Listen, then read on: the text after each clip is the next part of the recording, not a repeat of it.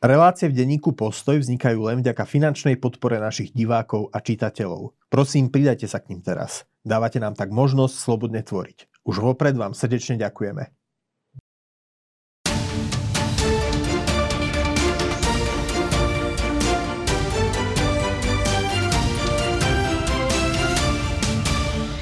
Milí priatelia, dovolte, aby som vás privítal pri ďalšom vydaní nášho diskusného špeciálu o vojne na Ukrajine s Andrejom Žiarovským. Andrej, vítaj. Pravičko, dobrý deň. My máme za sebou dve relácie o tankoch, jednu reláciu o bojových vozidlách pechoty. Dnes sa budeme rozprávať o histórii a súčasnosti protitankových zbraní, ale predtým uh, si musíme teda vybaviť jeden rest ešte z minula, k čomu nás vyzývali ano. aj uh, diváci v diskusiách pod našim videom a to sú vlastne akvizície ozbrojených síl Slovenskej republiky. Ty si si niečo aj pripravil, ano. tak poďme na to.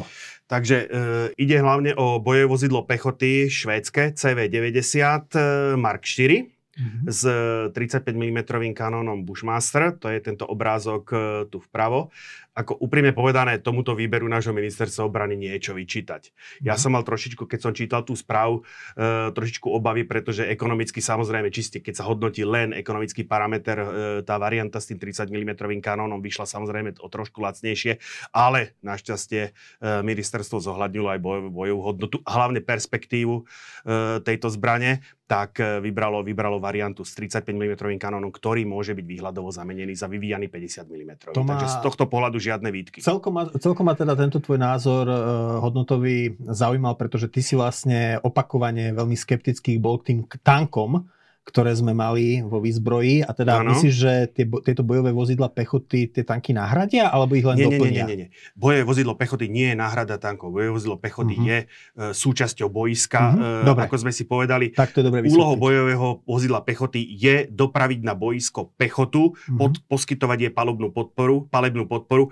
a pechota zároveň e, spolupracuje s tankom, respektíve chráni ho zblízka pred tankoborníkmi protivníka. Čiže uh, v, tej, v budúcnosť, v tej budúcnosti budúcej koncepcii by tieto bojové vozidla pechoty mali pôsobiť spolu s tými leopardami, ktoré teraz napríklad, dostaneme? Napríklad, mm-hmm. áno. Dobre. A sú to v podstate zbranie, ktoré vychádzajú by som z jednej koncepcie tej západnej e, školy obrnených vozidiel, takže mal, mal by sa v celku dobre znášať. Gorge, e, toto vozidlo C9, CV90 e, by som povedal, je taký veľmi momentálne optimálny mix už overených technológií a novozavádzaných technológií, plus e, sa stále si toto vozidlo udržia udržiava e, pomerne veľké penzum modernizačného potenciálu, čož napríklad aj e, sa prejavuje e, tou možnosťou upgradeu toho kanónu na 50 mm. Disponuješ aj informáciu, že koľko presne sme ich nakúpili? O, vieš čo, je to na, je to viacero, je to na viacero uh, modifikácií 138 Zhruba nejak tak. Približne nejako tak. Je to dostatočný alebo 170, pre... alebo 170. je to tak pre našu armádu, je to tak akurát. Ako pod, mm. pokiaľ, máme, pokiaľ máme byť, e, e, mať mechanizovanú, spola, spolahlivo mechanizované vojsko, tak toto je, myslím, tá zbraň Gorge. E, tá platforma CV90 je, mož, je zameniteľná alebo umožňuje ďalšie, ďalšie modifikácie, napríklad na ľahký tank a podobne, čo je tiež jedna z zvažovaných variant, pretože keď vezmeme dnešný vývoj už sme to tu hovorili v dvoch dieloch a hlavne to platí o tých západných tankoch, ten hlavný bitevný tank hmotnosťou nám už ulieta niekde k 70 tonám, mhm. čo síce samozrejme e, proti tomu výkonovo a tak ďalej, oni si stále udržiavajú ten pomer merného výkonu, tú pohyblivosť, keď e, na armádnych dňoch, na, na e, show e, nemeckí tankisti ukazujú, čo ten Leopard 2 dokáže, ako keď to človek vidí, nepovedal by, že to je zbraň, ktorá akože skutočne tých 70 tón neprekonateľná, neprekonateľná hmotnosť, ale už sa ukazuje, že je penzum e, činností a bojových úloh, na ktoré by sa viac hodil ľahší prostriedok, na druhej strane ťažšie vyzbrojený, než je toto bojové vozidlo pechoty a tam sa môže profilovať práve ten, práve tá, by som povedal, novovskriesená kategória ľahkého tanku, ktorá sa dostáva do pozornosti e, zbrojných technikov a e, zbroj, stratégov posledné roky. Mm-hmm. Ďalším e, bojovým prostriedkom, o ktorom e, sa na Slovensku hodne hovorí, je e, obrnený kolesový transporter 8x8. Ministerstvo vybralo Patriu vo verzii XP, mm-hmm. čož zase jeho konkurentom, ak sa dobre pamätám, hlavným bol Boxer. patria aj zase ten mix overených technológií a zase tej perspektívy rozvoja. Ja som e, tu je na obrázku e, hore. Tu dole, toto je prosím pekne to, o čom sa hovorilo pred pár rokmi. To je bojové kolesové vozidlo e, Vidra. Mm-hmm. A e, ak sa pamätáš, bolo predmetom hodne diskusí v parlamente a tak ďalej. E, zahraničnou tlačou vtedy prebehlo, že Československo, to je sa bavíme roku 2015, mám taký pocit, prebehlo, že Slovensko bude e, akvírovať e, patrie XP, Mm-hmm. A samozrejme, kto trošku vidí, keď pozrel potom tieto fotografie, ktoré sa toto už je finál, finálna, e, finálna vidra, ale medzi tým bol ešte medzistupeň Scipio, e, tak okamžite bolo jasné, že toto predsa nie je XP. Dávam do pozornosti e, korba. E, patrie XP je dlhšia. Tento stredný člen to prezrádza. Má iný mm-hmm. tvar. Toto e, vozidlo Vidra je postavené na polskej verzii staršej patrie. Mm, Poliaci to volajú Rosomák. Mm-hmm. Lenže e, úlohou tohoto Rosomáka bolo niečo inšie, nie pôsobiť na, na európskom boisku, ale e, fungovať ako expedičné bojové vozidlo. Takže mm-hmm. ako mhm. Poliaci e, išli cestou zníženia e, hmotnosti. Čiže to reagovalo asi na konflikte v Iraku a v Afganistane. Áno, presne tak. Lenže Poliaci to zase nahradili tým, že vyvinuli nový druh keramického panciera, ktorý ako šetril hmotnosť, zároveň zabezpečoval tú balistickú ochranu. Ale z toho, čo viem, tak táto naša vidra bola len odľahčeným Rosomákom bez toho keramického panciera s cieľom mm. zachovať plavbyschopnosť. Tu prosím to prezradza ako táto vrtulka. O tom sme diskutovali minulé, Áno, že to je užitočná hej. vlastnosť. Takže z tohto pohľadu, e, toto samozrejme je e, Patria XP e, s, nie s väžou Tura 30, ale e, myslím, že je to väža Elbit, ale tu je ten 30 mm kanón e, Bushmaster, E, ktorý je rozhodne výkonnejší než to, čo je na tých, na tých pôvodne zamýšľaných vidrách. Toto je e, slovenský derivát ruského kanónu 242, ktorý je ešte z klasických BVPčok. Tu mm. rozhoduje širok, e, výkonnejší náboj, široká, e, široká škála streliva, e, širšie spektrum e, možných e, úloh, okrem teda tej samotnej výkonovej stránky. Keď už vezmeme len to, už len ten pohľad hovorí, že ten kanón je modernejší, tu vidíme kanilovanú hlavu, tu vidíme klasickú hladku. Mm.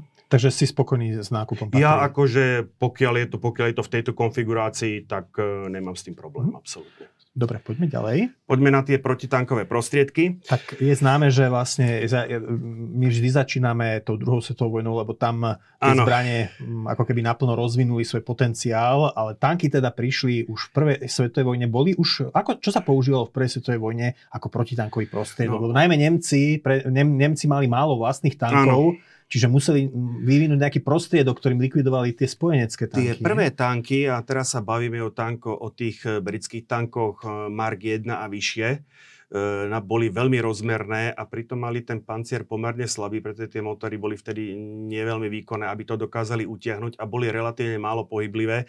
Takže Nemci s prekvapením a s úľavou zistili, že vedia tento tank pomaly sa pohybujúci po boisku e, zlikvidovať s obyčajným polným kanónom. Časom mhm. sa samozrejme došlo, najmä, najmä keď e, došlo k vybaveniu, k, k vývoju e, protipancierového streliva, to znamená, granát dostal balistickú, balistickú špičku, ktorá bola schopná prerážať e, pancier. Mm-hmm. E, vo chvíli, keď sa objavili Renault FT, tak už to bolo trošičku zložitejšie, pretože ten Renault, Renault je pohyblivejší. Francúzsky tank. E, na francúzsky mm-hmm. tank, čo je v podstate, dá sa povedať, Renault FT s tou pás, pás, korba, e, pásový podvozok, e, zbraň v otočnej veži je takým, by som povedal, prapredkom všetkých dnešných tankov. E, Nemci reagovali vývojom protitankovej pušky Mauser, ale tá sa objavila, prizná sa len v niekoľkých, alebo nie v nejakých signifikantných e, počtoch už na samom e, konci vojny. Skutočne ani prvej tých, svetovej áno, vojny. prvej svetovej vojny tých tankov nebolo toľko, aby nejakým spôsobom e, výraznejšie prehovorili do, by som povedal, vývoja protitankovej zbrane ešte e, v priebehu uh-huh. prvej svetovej vojny. E, sú, ako sa rozvíjala teória, alebo mm, ako, ako sa rozvíjali rôzne teórie nasadenia tankovej zbrane, tak sa samozrejme vyvíjal aj, vyvíjali aj snahy e, s touto zbraňou bojovať. A prvým poruke boli práve protitankové pušky, tak ako ich máme na obrázku, aj keď to, čo máme momentálne na obrazovke, to je práve vrcholné štádium týchto zbraní, sú to protitanko, sovietské protitankové pušky, e, PTRD a 41 e, a PTRS. Ráže 14,5 mm, išlo o náboj 14,5 krát, myslím 117, takže strieľať z toho musel byť určite zážitok, pretože to je ako ľahká zbraň versus výkonný náboj rovná sa veľ, veľmi silný spätný raz, napriek tomu, že tie pušky sú vybavené e, veľmi výkonnými úsťovými alebo veľmi masívnymi úsťovými brzdami, ktoré dokážu zachytiť čas toho, toho spätného rázu. Ale e, je zaujímavé, prejavili sa aj sú špecialitou, dá sa povedať, Červenej armády, toho východného frontu. Na tom tom západnom mhm. fronte sa tieto protitankové pušky nepresadili. E, jednak pre manévrový charakter boja, e, ktorý tam prevládal. Jednak preto, že Nemci vedeli, že proti dobre obrneným francúzským a britským tankom nasadiť tieto pušky, alebo teda protitankové pušky, nemá nejaký valný zmysel a západné armády ich nepoužívali, e, tieto protitankové pušky. Takže e, došli pomerne širokého rozšírenia na východnom fronte, najmä vo výzbroji e, Červenej armády, kde sa vedeli proti tým ľahkým nemeckým tankom PZ-1, PZ-2, možno ešte prvé verzie PZ-3, a československé LT-35-38 ešte vedeli presadiť, respektíve e, Nemci používali hodne obrnených transportérov, e, ľahšie obrnené techniky, proti ktorým boli tieto e, pušky stále účinné. Môžem sa ťa spýtať teda, že aby, aby si to vedel možno like predstaviť, keď ja s normálnou puškou, keď som vystrelil počas druhej svetovej s normálnou pechotnou puškou na tank, tak ten nápoj sa odrazil, ale keď som použil túto protitankovú pušku, tak ho tak prerazil. prestrelil pancier a ano. čo potom vnútri robil? Zasiahol posádku alebo... No, jednak preletel ten projektor, ktorý samozrejme bol deformovaný a ktorý ako ničil ako s tou zbytkovou energiou všetko, čo mal na ceste, uh-huh. ale tam v zásade dochádzalo k tej veci, že vo chvíli, ako náhle ten, pro, ten projektil narazil do pancieru, podľa zákona zachovania energie sa tá energia preniesla pancierom ešte skôr, než ho ten e, náboj roztrhol a z toho panciera sa vytrhli e, žeravé častice ocele a rozleteli mm-hmm. sa po tom priestore. A toto bolo to, čo ten tank zapalovalo, respektíve to, čo zneschopňovalo posádku. Tie črepiny z poškodeného panciera. Mm, rozumiem. A nereagovali potom na to Nemci tak, že jednoducho vyrobili tanky s hrubším pancierom? No veď práve, to je za stále ten, stále, ta, stále ten e, závod medzi, to, medzi, to, medzi tým kanónom a tým pancierom, ktorý sa začal už e, roku 1855 eh, počas Krymskej vojny, keď boli prvýkrát nasadené, nasadené pancierové lode. Mm-hmm. Takže logicky eh, na západnom fronte, hovorím, tieto protitankové pušky vôbec nie, na východnom fronte len pomerne v obmedzenej forme.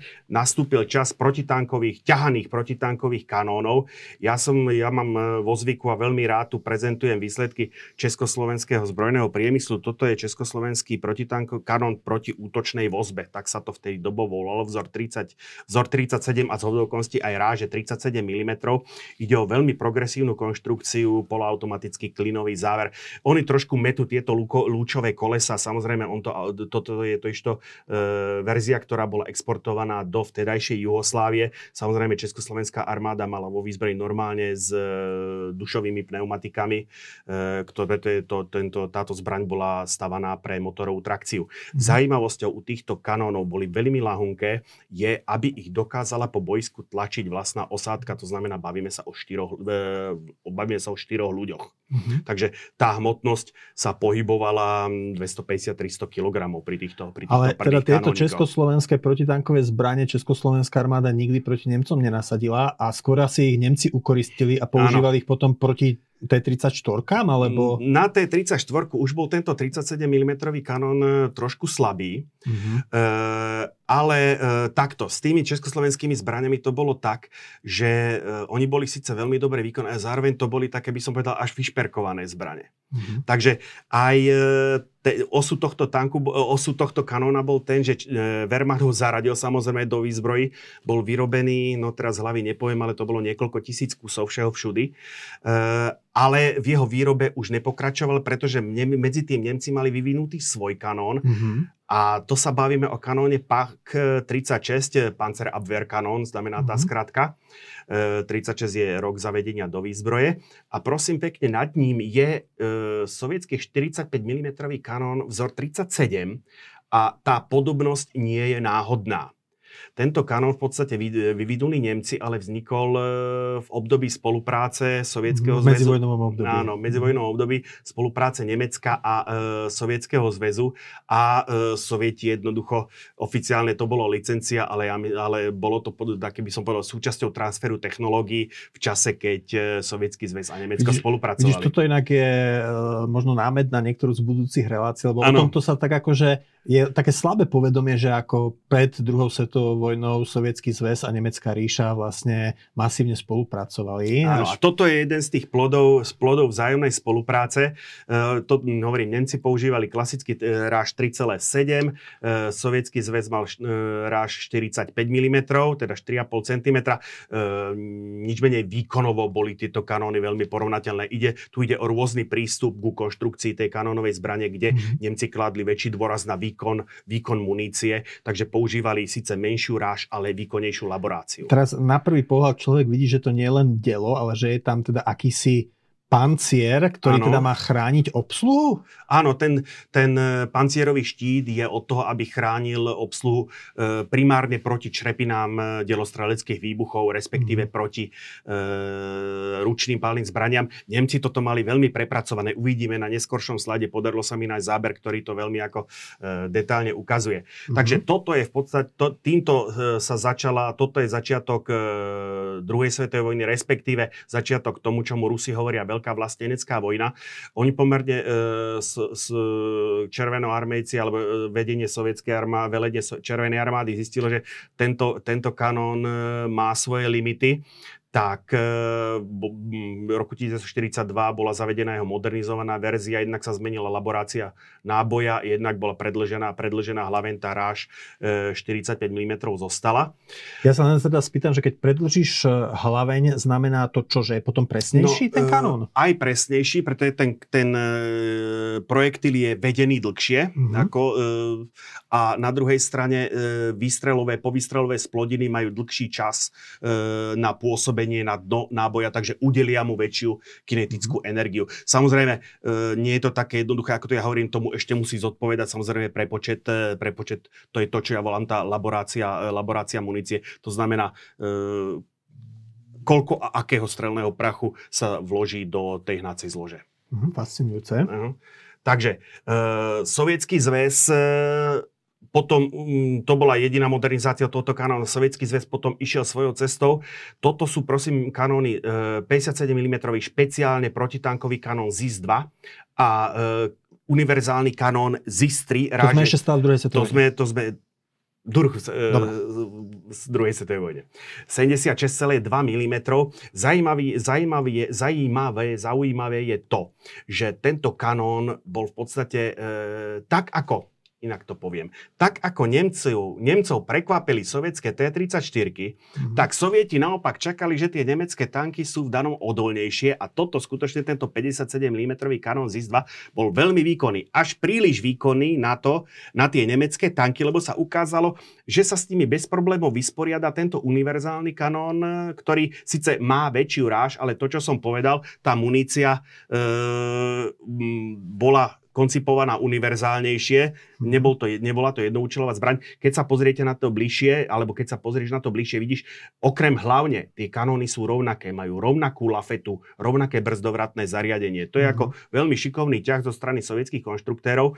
Vytvorili, vytvorili fakticky dva kanóny v jednom. Takže vo chvíli, keď oni zistili, že t- ale e, univerzálny kanón ZIS-3 stačí na tie, e, na tie včasné verzie nemeckých tankov PZ1, PZ2, PZ3, PZ4, tých prvých verzií, tie krátkohlavňové, ktoré boli, tak e, jednoducho utlmili výrobu kanónu ZIS-2 práve v prospech tohoto univerzálnejšieho ZIS-3. Jednak tento mal širší rozsah, širší rozsah e, námeru a používal širšiu škálu streliva e, z trieštivo trhavé, e, a, e, ktoré do, umožňujú podporovať pechotu, ničiť polné opevnenia. Toto ten protitankový kanón, e, ktorý bol vyslovene stavaný na ničenie tankov, mal veľmi obmedzenú schopnosť. Takže mhm. tým hlavným ťahúňom sovietského divízneho delestrelstva alebo frontového delestrelstva sa stal práve tento 76,2 mm kanón, ktorý v tej prvej fáze vojny sa dokázal vysporiadať aj s tými tankami nemeckými, napriek tomu, že pôvodne e, na to e, stavaný primárne nebol. No. Nemci, e, keď zistili, teda keď narazili na T-34 a tanky radu KV, tak z hrôzou zistili, že e, ten ich kanon PAK 36, ktorý sme videli na tom zábere, si s týmito tankami poradiť, poradiť nevie. Určite nie spredu a určite nie z väčšej vzdialenosti. Dokonca došlo k tomu, že ich začali prezývať klepátka e, a tak ďalej. E, ale ukázalo sa, že Nemci majú v rukáve ESO, s mhm. ktorým ako možno na začiatku ani sami nepočítali. A je ním protilietadlový kanón 8, ráže 8,8 cm. Mm-hmm. To sú tie známe flaky. Mm-hmm. Ich bolo niekoľko vývojových, niekoľko modelových rád, toto je konkrétne flak 37 a toto sa ukázalo ako veľmi výkonnou, veľmi presnou zbraňou, univerzálnou zbraňou. A jednoducho vo chvíli, keď e, nemecké tanky narazili na protivníka, ktorého nedokázali, nedokázali poraziť, e, alebo ktorý sa ukázal odolnejší, než e, bola ich výzbroj, tak nemecké tanky ustúpili, ako tam sa práve prejavovala tá súčinnosť medzi tým protitankovým delostrelstvom, pechotou, tou tankovou zbraňou a fakticky nepriateľské tanky prilákali pred hlavne týchto 8,8 mm, ale 8,8 cm kanónov. Tie, tá, tieto 8,8 cm protilietadlové zbranie sa vlastne uplatnili proti tankom len na východnom fronte alebo aj na západnom? Keď Takto. Už po vylodení v Normandii. Uh, oni to, Nemci to praktikovali všade. Uh-huh. Nemci, Nemci to praktikovali všade. Uh, je zaujímavé, nie že je zaujímavé, je faktom, že uh, Sovieti mali protilietadlový kanon podobnej, podobného kalibru 85 mm, ale používali ho ako protitankový len veľmi zriedkavo. Jednak je fakt, že oni mali tie kanóny ZIS-2, ZIS-3, ale za ďalšie ono sa ukázalo, že predsa len ten, ten 85 mm protilietadlový kanón nie je dostatočne presný mm-hmm. aby eh, dokázal zasahovať ten tank eh, s tak chirurgickou presnosťou, ako to dokázal tento flak. Nevýhodou tohto flaku bola jeho veľká výška. Vidíš, že ako, že keď vezmeš... Toto je železničný podvozok? On je umiestnený na železničnom podvozku. Štandardne bol, sa umiestňoval na takej e, krížovej lafete. Mm-hmm. Samozrejme, chvíľku, ďalší, ďalšia nevýhoda bola, že kým sa tá krížová lafeta previedla, lebo to je, hovorím, bolo, pôvodne to bol protilietadlový kanón, keď sa tá, kým sa tá krížová lafeta previedla z pochodovej polohy do bojovej polohy, ono to zabralo viac času, než keď to bol obyčajný, než to bol kanón klasický na dvojkolesovom podvozku s rozovierateľnými rydlami lafety. Takže e, Samozrejme, e, Nemci, nemeckí konštruktéry nespali, e, tie protilietadlové kanóny boli od firmy Rheinmetall, e, prišla konkurenčná firma Krupp, prišla s viacerými riešeniami, ale toto je asi najúspešnejší z nich, Canon PAK 40 ráže 7,5 cm. A tu chcem ukázať práve tú nemeckú dôsled, dôslednosť a dôkladnosť, ten štít, ktorý chránil posádku. Mm-hmm. nevšimol som si to u žiadneho iného, žiadneho iného národa, keď to takto poviem, má je dokonca dvojitý. Takže mm. ako dá sa povedať, že toto už je taký prvý, prvý zárodok e, vrstvené, vrstveného pancieru. To, čo je zaujímavé, je e, poloautomatický horizontálny klínový záver, ktorý e, umožňoval ako veľmi, rých, veľmi rýchlu palbu. E, Prečo poloautomatický? E, štandardne táto kluka e, slúži na e, ručné otváranie, zatváranie toho závera, ale tento záver mal tu možno, že e, energia záklzu, to znamená, keď hlaveň ide po výstrele dozadu, mm-hmm. zároveň dojde k otvoreniu tohoto klinového zámeru, vyhadzovač vyhodí nábojnicu. Mm-hmm. Vo chvíli, keď sa vráti hlaveň do pôvodnej polohy, je zbraň pripravená k nabíjaniu. Má, tu máme e, fínsku posádku zrovna tohoto kanónu PAK-40 v práci, pri práci. E, mierič strelec, nabíjač, prvý, pom- prvý pomocník, podávač nabíjača, druhý podávač nabíjača. Zvyčajne toto je ako zosilnená posadka, zvyčajne tam býval ten nabíjač len jeden. Dávam do pozornosti, tento drží náboj zľava doprava, tento zprava doľava a tento zase zľava doprava. Oni si ho takto podávajú a podávajú, evidentne vidno, vycvičený, zohratý, jednoducho nabíjač podá náboj, nabíja, e, podávač nabíjača podá náboj nabíjačovi, okamžite ho zasúva, zasúva do záveru. Vo chvíli, keď zasunie, e, keď dosadne náboj do nábojovej komory, poloautomatický záver zavrie klin. Tamto e, z rozprávania môjho oca, ktorý bol prvý protitankový delostrelec, slúžil pri kanónoch vzor 53, ukážeme si ich neskôr, mm-hmm. tak hovoril, že ten nabíjač musel mať určitý grif pri tomto poloautomatickom závere, pretože e, pokiaľ si nedal pozor, tak ten e, sila, toho, sila toho klinu e, mu odrela hánky. Mm-hmm. na ruke. Takže čo, na čo sa nezomiera, ale je to nepríjemné, takže buď sa to riešilo rukavicou, alebo e, skúsení nabíjači jednoducho vedeli, e, si opreli e, náboj od laň, akože a tým pádom e, ten klínový záver sa len šuchol po tej ruke. Alebo teda, e, jak odsunul ruku, tak tá ruka sa len šuchla po, po zadnej strane toho náboja. Takže týmto vedeli, ako najmä dobre vycvičená zohratá posádka vedela docieliť e, veľkú, by som povedal, e, veľkú rýchlosť palby. E, tieto kanóny boli, boli veľmi výkonné, ich deriváty potom boli osadzované aj do, e, do samotných nemeckých tankov, či už mhm. PZ-4. Tu sa ukazuje, potom... že dobrá zbraň je len vždy polovička vojnového remesla a ide aj o výcvik zrejme posádky a zohratosť posádky. Dokonca ja by som povedal, ako z toho, čo mám naštudované a z toho, čo viem, takže tá posádka dokonca, tá zohratosť tej posádky tvorí väčšinu, alebo väčšie percento mm. e, úspechu na bojsku, než je púha polovica. Mm. Ako mnohý prípad v histórii vieme, že napriek Fíni sú toho typickým príkladom, kde by som povedal s podradnou výzbrojou, ale s motivovanou a veľmi kvalitne vycvičenou posádkou dokázali potrápiť početnejšie a lepšie vyzbrojené armády, konkrétne hovoríme o Červenej armáde. Mm-hmm. Takže vývoj pokračoval. E, no, toto je 17-librový quickfiring. Tu je náder ukázaný práve v momente výstrelu. Vidíme, až kam ide ten, až kam ten záver, e, až kam ten, tá hlaveň pri tom záklze mm, dobehne. To Takže, sú čo nejaké, to sme britskí vojaci niekde to v Severnej Sever, Afrike? Severná Afrika konkrétne. Proti Romelovi? Áno, áno, presne tak, to je Severná Afrika.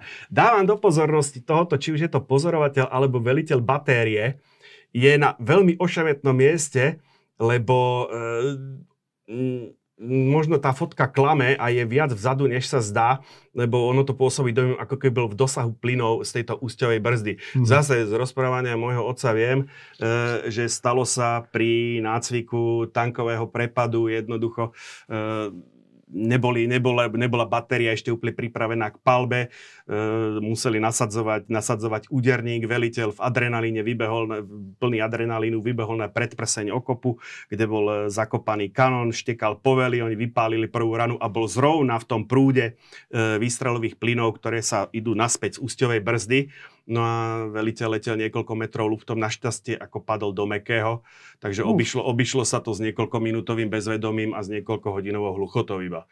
Takže inak to prežil. Typujem, že bol celý čierny od tých plynov, nie? E, práve, že to nie, on je to, on je to bezdymný prach, to, ako, to zase nie, ako len samozrejme, a dokonca pokiaľ ani, ani nebol neupálený, až tak blízko nebol. To je jednoducho tlak Aha, ono, ono sa nezdá, to sú tam sily, kto stri, kto má pušku, e, ja neviem, s úsťovou brzdou, tak e, vie aj, aj tá malá ráž, čo dokáže, mne sa stalo, e, na mojej, na sami nabojacej puške ráže chabe 5,56 x 45, čo je ako 5,5 mm Uh, zastreloval som ju, mal som ju v zastrelovacej kolíske, nehal som si rozložené veci uh, vedľa, vedľa na stole, nedával som pozor, vypálil som, no a tie, tie plyny z tej ústiovej brzdy, ktoré idú dozadu, jednoducho ten stolík vyzametali kvalitne. Mm. Takže potom som kolenačky musel zbierať krabičku od nábojov, zalepovaciu pásku a takéto veci. Takže ako skutočne treba veľmi, akože ústiová brzda je veľmi dobrá, akože napomáha stability, stabilite zbrane, skutočne veľmi znateľne, ako redukuje ten spätný raz, ale keď sa, keď sa pohybujete okolo strelca s puškou z úsťou brzdov, treba dávať pozor, kde sa nachádzate. Každú zbran treba si zaslúžiť rešpekt. Presne tak. Uh, dobre, takže toto je britský quickfiring, ktorý sa montoval potom do uh, tankov Firefly. Takže veľ, veľmi účinná zbraň. A uh, ten vývoj tých protitankových kanónov vrcholil na konci druhej svetovej vojny. Toto je PAK 43 ráže 8,8 mm, 8,8 cm.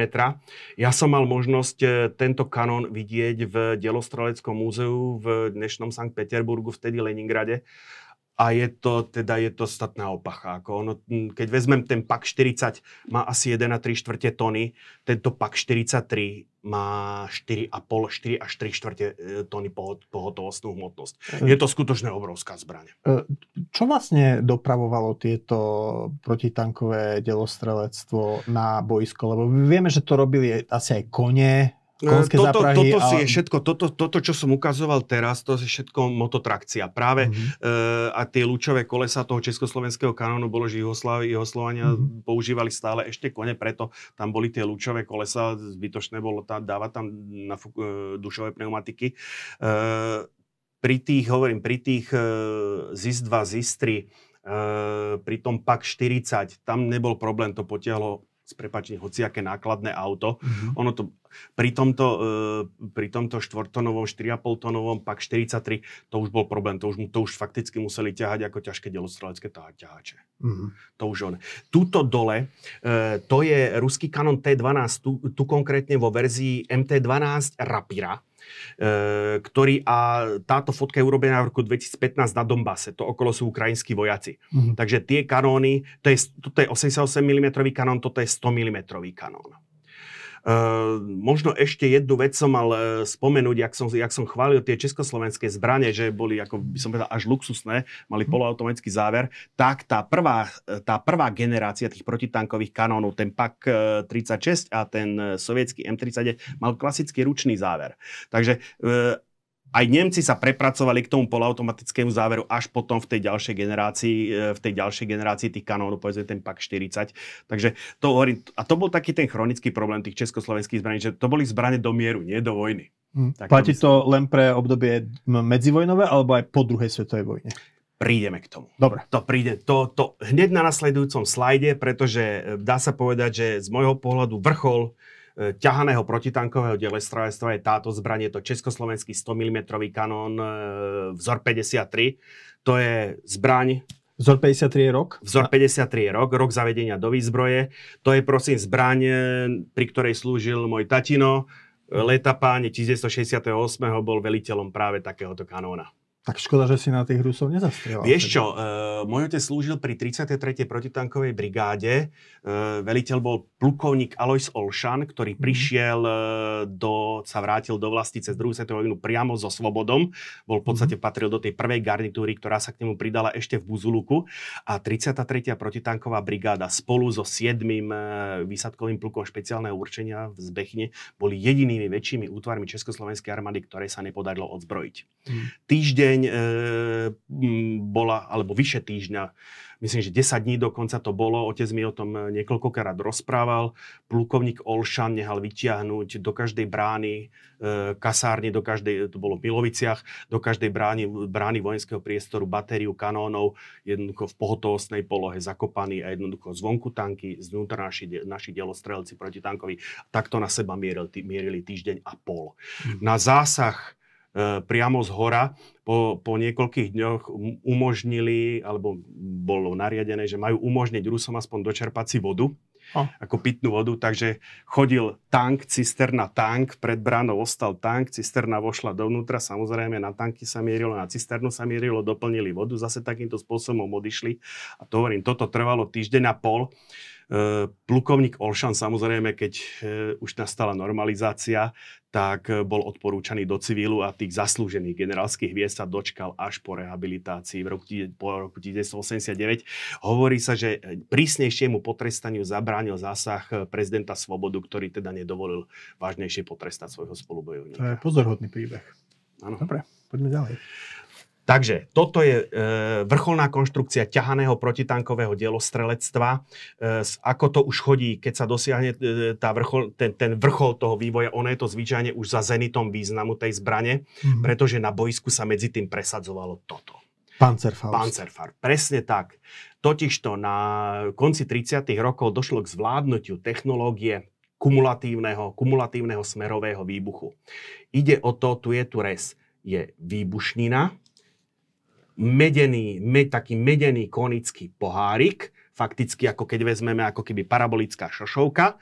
Vo chvíli, keď dojde k výbuchu tejto, tejto e, výbušniny, tak ten smerový výbuch na, e, vytvaruje, vytvaruje e, ten, tú, tú medenú, ten medený kelímok do, e, do, by som povedal, do takého, do takého prúdnicového tvaru a to prerazí, to prerazí ten pancier. No, to, túto zbraň mám zafixovaný, zafixovanú z rôznych uh, teda vojnových filmov mm. už ku koncu druhej svetovej vojny, najmä Bitka pri Berlín, kde starci uh, Volks, Volkssturmu a deti z Hitlerjugendu používali tieto pancerfausty Ja to možno dokončím, lebo ono to zvádza, že, uh, že tá meď sa rozstaví a že sa pretaví tou ocelou. Fyzika je tam úplne iná, totiž to meď má e, nižšiu teplotu topenia ako ocel, takže už toto fyzicky e, nie je, ale e, ona skutočne dostane to výbušninou, tá meď je plastická, iný kov, alebo teda je tam preto meď, lebo je plastická skutočne, ona sa, ten výbeh, výbuch ju uhnetie ako plastelínu, vytvaruje ju do toho, do takého lúča a ten lúč svojou kinetickou energiou prerazí, pre, prerazí ten pancier doslova do písmena. To je ako, ja keď máš rezanie vodným lúčom, len tu mm-hmm. si mhm. to musíš predstaviť ešte o mnoho silnejšie. Čiže tú kinetickú energiu ten kvázi plastický projektil, alebo nechcem povedať tekutý, lebo on má len nejaký 700-800 stupňov, takže tá meď sa ani len netaví tam ešte vtedy. Ten projektil dostáva tým výbuchom, nie tou energiou výstrelnou, ktorá, ktorá jednoducho vymrští túto hlavicu z hlavne. Z tej, nie z hlavne, z tejto trúbky. To mhm. znamená, e, preto sa hovorí o kinetických zbraniach, kumulatívnych zbraniach. Toto je tá zbraň kumulatívna a preto je možné, že to ovláda jeden človek, pretože tam je skutočne len nejaká minimálna náplň, ktorá jednoducho vy, vymrští e, ten projektil e, na niekoľko desiatok metrov dopredu, aby doletel k tomu tanku, keď už to poviem takto trošku zjednodušene, a potom, potom zbytok dokoná táto kumulatívna výbušnina. Samozrejme, e, časom akože to je prvá generácia zbraní spolu s e, bazukou M1, mm, to je americký, D, áno, fungujúce na tom istom princípe. A samozrejme pokračoval e, ten vývoj, toto už je Panzerschreck, to sú tzv. tarasnice. A tu už vidíš, ten štít je preto, lebo, jak som povedal, Ide o to, jak vymrští ten projektil z tej trubice, to nie je hlavne, to je len trubica. A keďže Panzerschreck e, je predsa len trošku mohutnejší, tak e, dochádzalo k horeniu e, tej, tej raketky, keď to takto poviem, ktorá vymrští ten projektil aj mimo tú hlaven. Takže toto je, toto je o to, aby to chránilo pred splodinami mm. toho strelca. Inak štandardne ako pri tých, pri tých Panzerfaustoch jednoducho vo chvíli, keď už vylietal, keď to vylietalo z tej trubice, tak už nehorelo. Predpokladám, že aj tu sa neodporúčalo stať teda Nie, to za ne... trubicou. Ukáže, mám pekný záber vo v momente výstrelu um, ruskej, teda sovietskej RPG-7. On to ukáže. Ešte toto je zaujímavé, to je britský Piat. Mm-hmm. E, tu táto kumulatívna hlavica sa vymršťovala pružinou. E, používali to, bolo to hodne používané počas operácie Market Garden. Strieľať s tým bol veľký adrenalín, lebo to malo skutočne dolet pár metrov, myslím, že 20 metrov, ako ďalej to nedoletelo. Ten, ten Panzerfaust sa počíta 50 metrov. Mm-hmm. Už potom tie ďalšie generácie tých zbraní potom preskočím a vrátim sa. Toto je už tá slavná RPG 7, mm-hmm. kde už nešlo len o to, že došlo k vymršteniu, e, vymršteniu toho projektilu, tej kumulatívnej hlavice z tej hlavne, ale vo chvíli, keď ona s otrvačnosťou sa už dostala ďalej od toho strelca, tak sa zažehol e, raketový motor na tuhé palivo, ktorý dopravil, e, tú, dopravil tú kumulatívnu hlavicu na podstatne väčšiu vzdialenosť.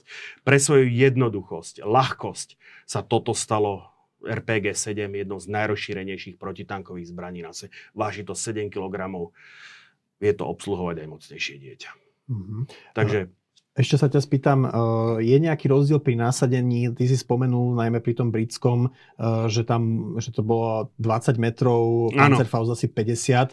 Je to tak, že tieto zbranie sa skôr hodili možno na nejaký boj v mestách, kde si no. proste vyskočil spoza rohu na nejaký tank, ktorý bol kusok alebo sa používali aj na otvorenom fronte. Ale tie pancerfasty boli práve tým si získali, by som povedal, tú slavu a, tú, tú, tú slavu a tú proslulosť, e, lebo boli skutočne používané univerzálne. Samozrejme, mm-hmm. čím sa bojovalo na bližšie, tak týmto tomu pancerfastu vyhovovalo, alebo tomu tankoborníkovi s tým pancerfastom vyhovovalo, vyhovovalo viac. Mm-hmm.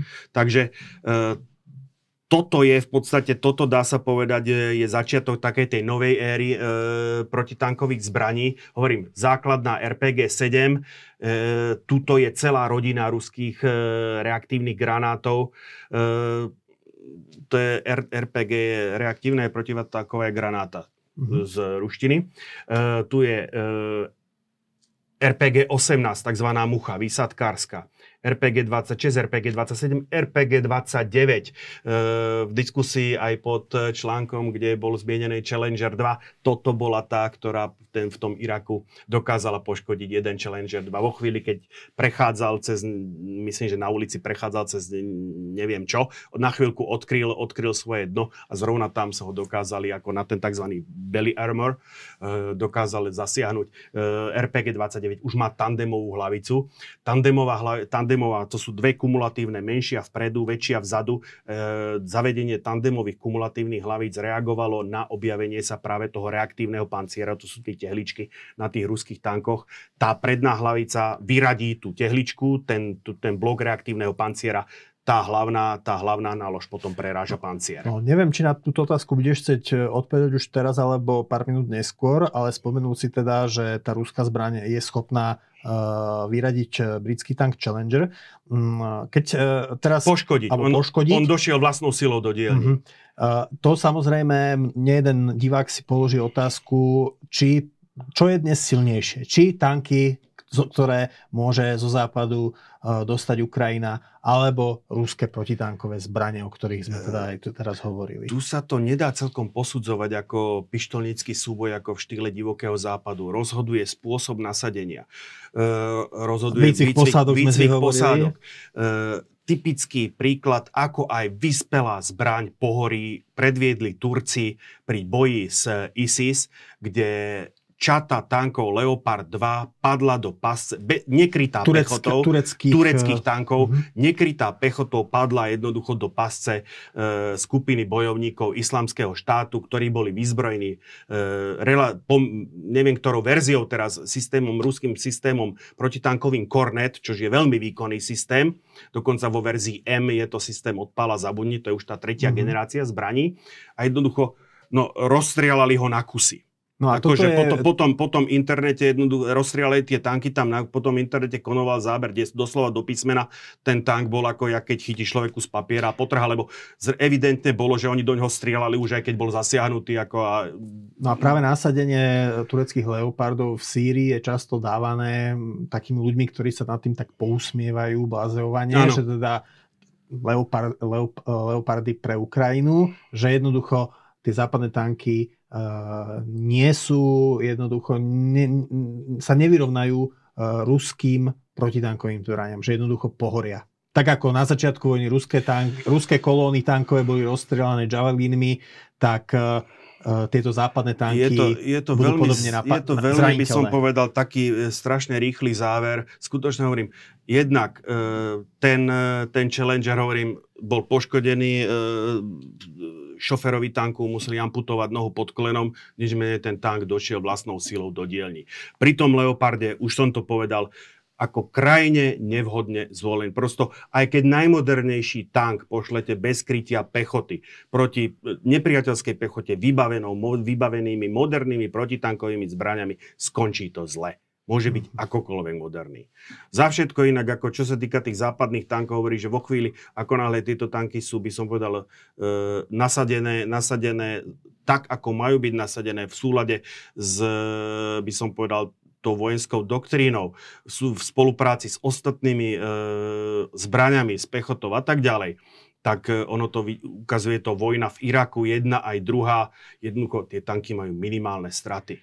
Čiže ty vlastne uh, hovoríš, jed... že bude záležať od toho, ako napríklad v Nemecku alebo uh, na západe budú schopní rýchlo vycvičiť uh, tie ukrajinské posádky Ani na zvládanie rýchlo, tejto zbrani. Ako, to, ako si Ukrajinci dokážu osvojiť uh, túto zbraň, ale hovorím, Ukrajinci už niekoľkokrát, nechcem ich chváliť, ale Ukrajinci už niekoľkokrát preukázali, že si vedia veľmi rýchlo a veľmi ukázali to napríklad tie Hajmarsy osvojiť uh, tie západné zbrane a vedia ich používať uh, spôsobom dokonca by som povedal niekedy až invenčným proti tomu, na čo boli, na čo boli používané. Tie HIMARSy sú ako typický, typický príklad. Mm-hmm. Takže e, toto robiť z, jednej, z jedného nešťastného prípadu, robiť, e, to, je, to, je, to je to samé, ako keby, keď e, na druhej strane z osudu iráckých T-72 kde ich doslova do písmena, ako, nechcem povedať, strieľali ako kačice, ako mm. či už Abramsy, dokonca niekoľko strikerov, čiže ako dosť trúfalá vec, že bojové vozidlo pechoty a, ne, a strikery si pripísali niekoľko úspechov e, v niečení tankov. Z toho takisto robiť nejaký rýchly záver e, by bolo škodlivé. A jedna, to, čo mali Iračania, to, bol, to bola exportná verzia, to je mnou niekoľkokrát kritizovaný T-72 MM1 a potom samozrejme takisto ten spôsob, akým nasadili tí Iráčania tieto tanky, ešte devalvoval aj, aj by som povedal tie vlastnosti, ktoré ten tank, ten tank mal. Ja som tu už minule, myslím, že citoval uh, Ariela Šarona, že boj konec koncov rozhoduje posádka. Dobre, máme tu ešte niečo? Áno, takže toto sú, toto sú, e, toto sú neriadené strely, len veľmi krátko. E, československý príspevok RPG 79, jednorázová, jednorázová zbraň. E, určená... o, o ktorom roku hovoríme asi? Toto, toto je, um, to sú 70. 70. 70 začiatok 80. Mm-hmm. rokov, tak, 80, mm-hmm. začiatok 80. rokov. Uh, toto je americká uh, M67, mám taký pocit, on, uh, tá bazuka mala niekoľko vývojových, uh, vývojových uh, stupňov. Toto je, toto je posledný, dá sa povedať, taký ten vrcholný uh, model neriadených protitankových striel v americkej, v americkej proveniencie.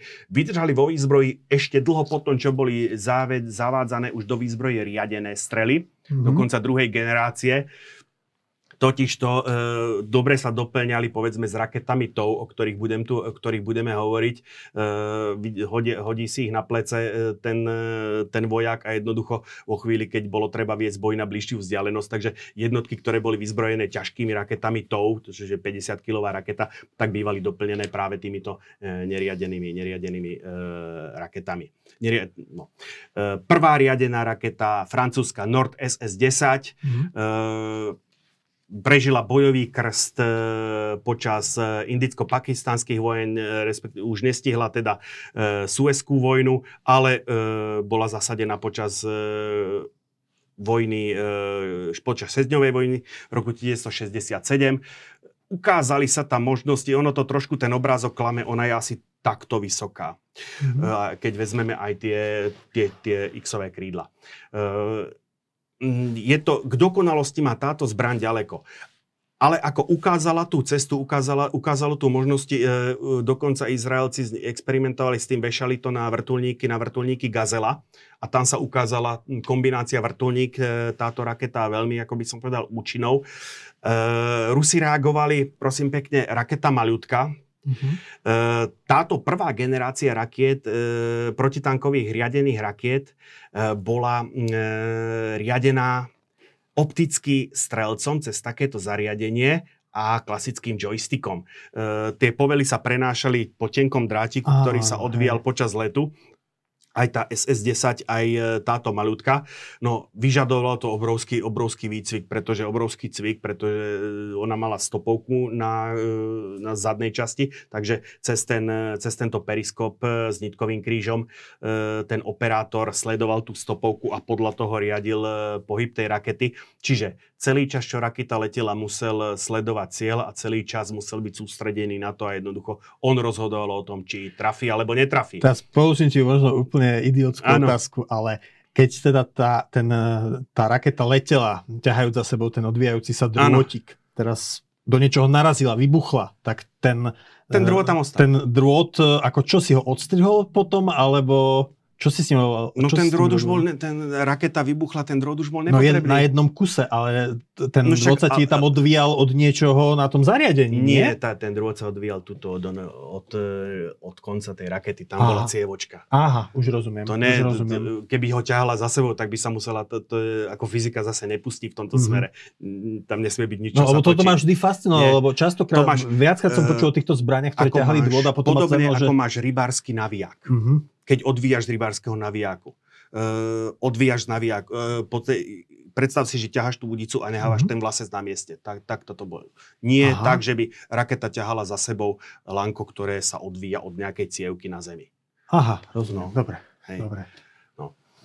Takže uh, Inak e, počas, ja neviem, Jonkipurskej vojny, keď ako veľmi bol, intenzívne boli nasadené tieto rakety, tak e, izraelskí tankoví veliteľia spomínali, že celé boisko bolo ako po, jak paučina popre, popredkávané ako týmito, týmito lankami mm-hmm. po mhm. týchto raketách, lebo e, egyptiania vyvinuli veľmi účinnú ako protitankovú taktiku a fakticky prvý útok, prvý protiútok izraelskej armády 9. 10. októbra 1973 zlyhal práve na týchto raketách. Jednak Izraelci zle určili postavenie Izra- e, egyptskej obrany a podarilo sa im udrieť do prázdna vo chvíli, keď sa zistili, tak, e, keď to zistili, tak už im neostávalo nič inšie, len urobiť s prepačením obrad doprava a zautočiť e, čelne na izraelské, na zakopaných izraelských protitankových e, rakeťákov, ktorí jednoducho sa ocitli v ideálnej pozícii a tento, ten prvý útok, ten prvý protiútok toho 10. oktobra odrazili. Bez, relatívne bez nejakých veľkých problémov. Mm.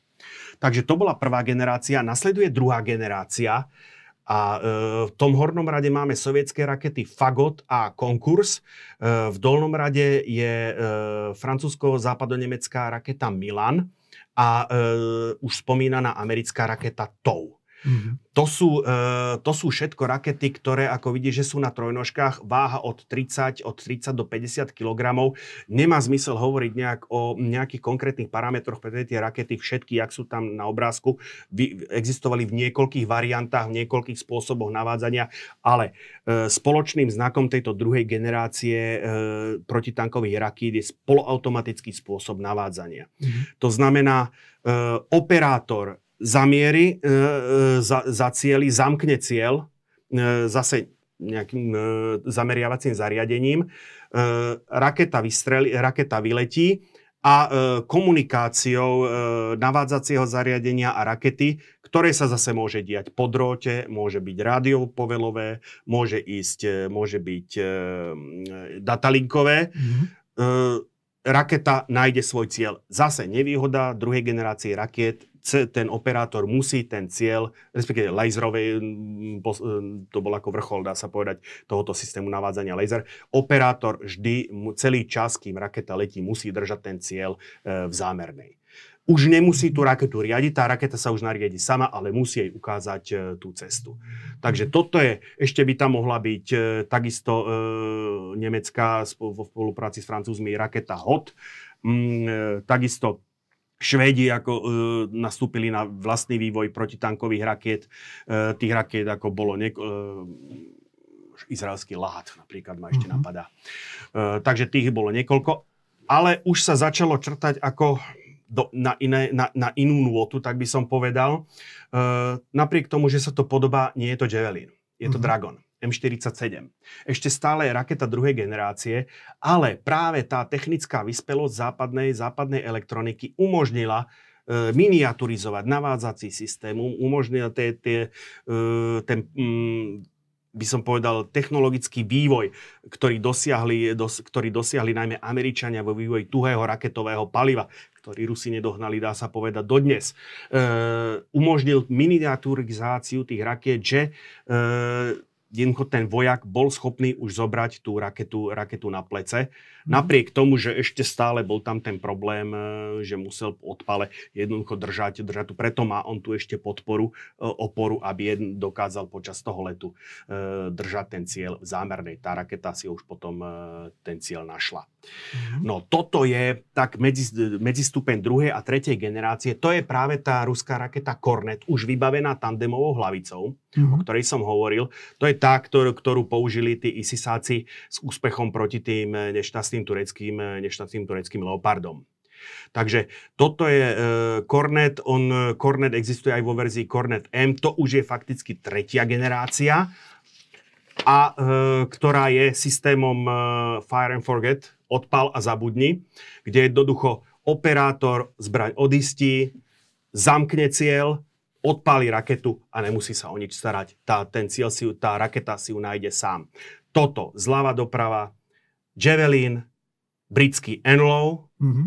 táto Izraelská pekná, vojačka. Pe- izraelská desiatnička mm-hmm. e, drží v ruke odpalovacie zariadenie rakety Spike a toto je švédsky e, RB-56.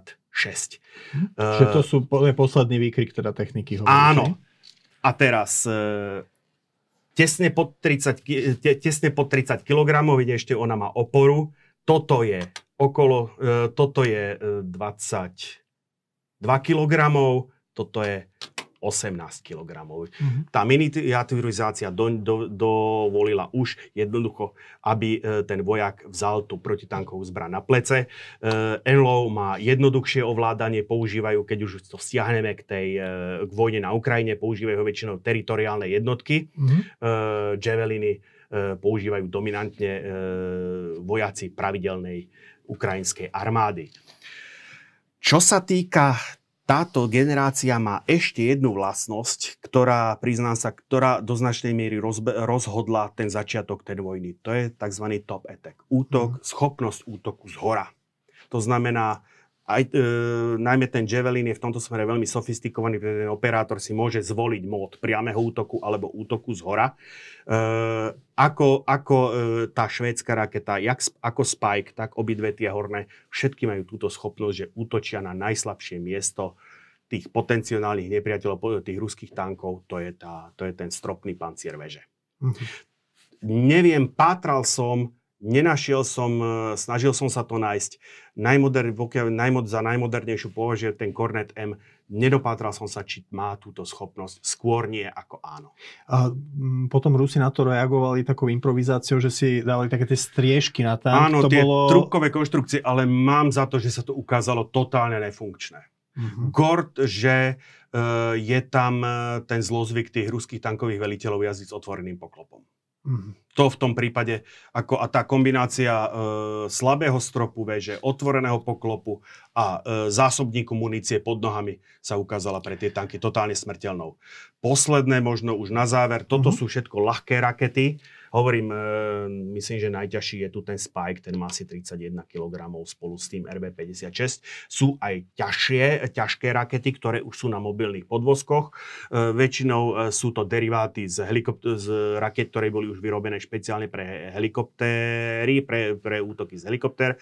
Toto je britský Brimstone, ktorý momentálne vo veľkom zavádzajú do výzbroje Poliaci práve akože na raketách Brimstone, Brimstone má byť postavená e, obrana Suvalského koridoru, o ktorom sme tu mhm. hovorili, 14 e, protitankový pluk. A e, Poliaci zase prejavili veľkú mieru invenčnosti, pretože jednoducho kazety e, alebo zásobníky týchto Brimstoneov bez problémov e, montujú na podvozky BVP-1 alebo BVP-2, ktoré už inak akože, najmä tie BVP-1 majú veľmi problematickú využiteľnosť, by som povedal, pri tom stretnom boji. E, tieto rakety už nemajú problém útočiť na vzdialenosť 8 km. Mm-hmm. Tie predtým bavíme sa o cirka o troch. Toto je ruský systém Chryzantéma, ktorý je tu lafetovaný alebo umiestnený na podvozku BMP-3. Ešte sa ťa spýtam, určite to niekto možno v disk- diskusii pod videom e, otvorí. Ako to vyzerá s protitankovými zbraniami vo výzbroji ozbrojených síl Slovenskej republiky? No tak my máme, my stále máme tie uh, rakety Konkurs a Fagot by sa u nás našli plus uh, RPG 75. Uh-huh a myslím si, že na uh, uh, teraz v súvislosti s uh, tými CV-90, tie sú vyzbrojené, tie myslím, že tam sa predpokladá rakety Spike. Mm-hmm. Takisto myslím, že aj uh, Tura 30, ktorá má byť súčasťou uh, patrí XP v našej verzii, takisto pracuje s raketami Spike. Mm-hmm. Ale to je, myslím, to je, to je budúcnosť. Mm-hmm. Za, súčasnosť je to, čo som... Ale myslím, že uh, mám taký pocit, že RB56 je v našej výzbroji, že to sme pre, pred rokom a pred dvomi kúpili. Hm. Posledná otázka. Uh, videli sme ten vývoj od protitankových pušiek cez ťahané protitankové kanóny, o, cez neriadené strely až po riadené protitankové strely. Uh, často sa hovorí, uh, že, že tank už je obsoletná zbraň na boisku. Je to hlúposť, alebo tankisti, tank, tank, tankoví konštruktory proste len na tieto nové protitankové mm, zbranie e, zareagujú lepšou, lepším tankom. Aj tá vojna na Ukrajine potvrdzuje, že ono konec koncov všetko sa točí okolo toho tanku. Akože brániť bez tanku sa dá, útočiť bez tanku sa nedá. To znamená, tak ako Rusi potrebovali k útoku a základom tých útočných hrotov tvorili e, tanky, či už T-70, T-90 alebo T-80 tých rôznych derivácií, e, ktoré potom ničili e, Ukrajinci či už Javelinmi alebo Enlo, alebo svojimi tankami. E, základom ich, e, ich tankového vojska sú tanky T-74BV, T-64BV, T-64BM. Ako, a z opačnej strany, pokiaľ Ukrajinci chcú alebo majú ambíciu e, oslobodiť to obsadené územie, zase k tomu budú potrebovať tanky. To, čo trošku metie v tejto vojne, e, je absencia, aby som povedal, toho vzdušného rozmeru, že nad bojskom nepôsobí bitevné letectvo. No, to je ktoré častá by... otázka našich hej, divákov, že či po tankoch uh-huh. prídeme aj s témou lietadiel. Áno,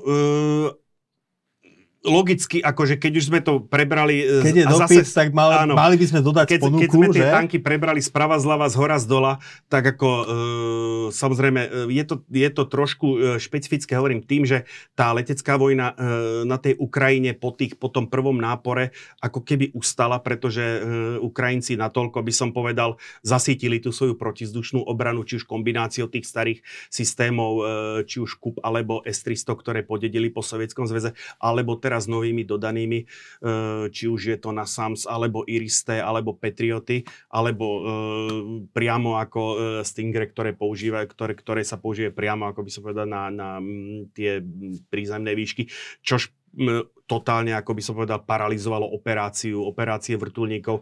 Mm, práve Eh, aj boje o Hostobel rozhodli, by som do značnej miery jednak eh, eh, ukrajinské delostrelectvo, včasný zásah tej teritoriálnej brigády, ktorá tam bola, no a rovnako ako veľmi hustá, veľmi hustá taktická protilietadlová obrana, ktorá jednoducho výrazne, by som povedal, zredukovala počty tých vrtulníkov, ktoré, ktoré útočili na to letisko. Takže z tohto pohľadu vidíme, že aj to, ukrajinské, to ruské letectvo momentálne operuje len v tej prifrontovej, prifrontovej zóne. Do hĺbky ukrajinského územia práve pre tú nasýtenosť tou protizdušnou obranou sa veľmi neodvažujú a dokonca aj tie útoky, ktorých sme svedkami na tie raketové útoky na tú energetickú infraštruktúru sa deje odpalovaním eh, tých rakiet bezpečne v, Ukra- v ruskom vzdušnom priestore Počujem, mimo že, dosah. Že, že od Kaspického mora, že to od, áno, odpalujú. Áno, presne tak. Hej. Ako tie rakety ako majú, majú samozrejme ako ten dolet.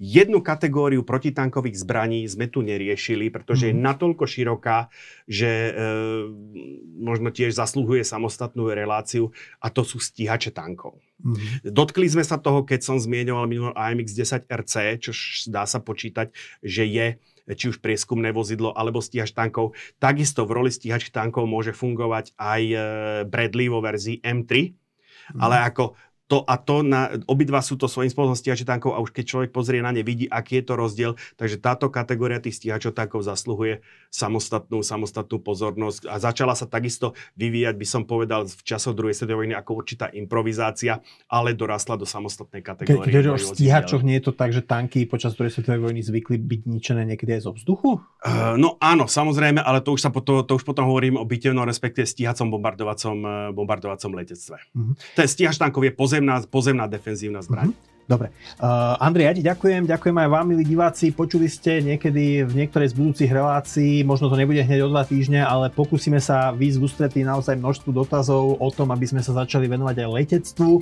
Uh, ďakujem, že ste si nás dnes zapli. Ak sa vám video páčilo, dajte nám like a stante sa pod, s odoberateľmi kanála Postoj TV a potom už žiadne podobné video neunikne vašej pozornosti. Dovidenia a pekný deň. Dovidenia, všetko dobre prajem.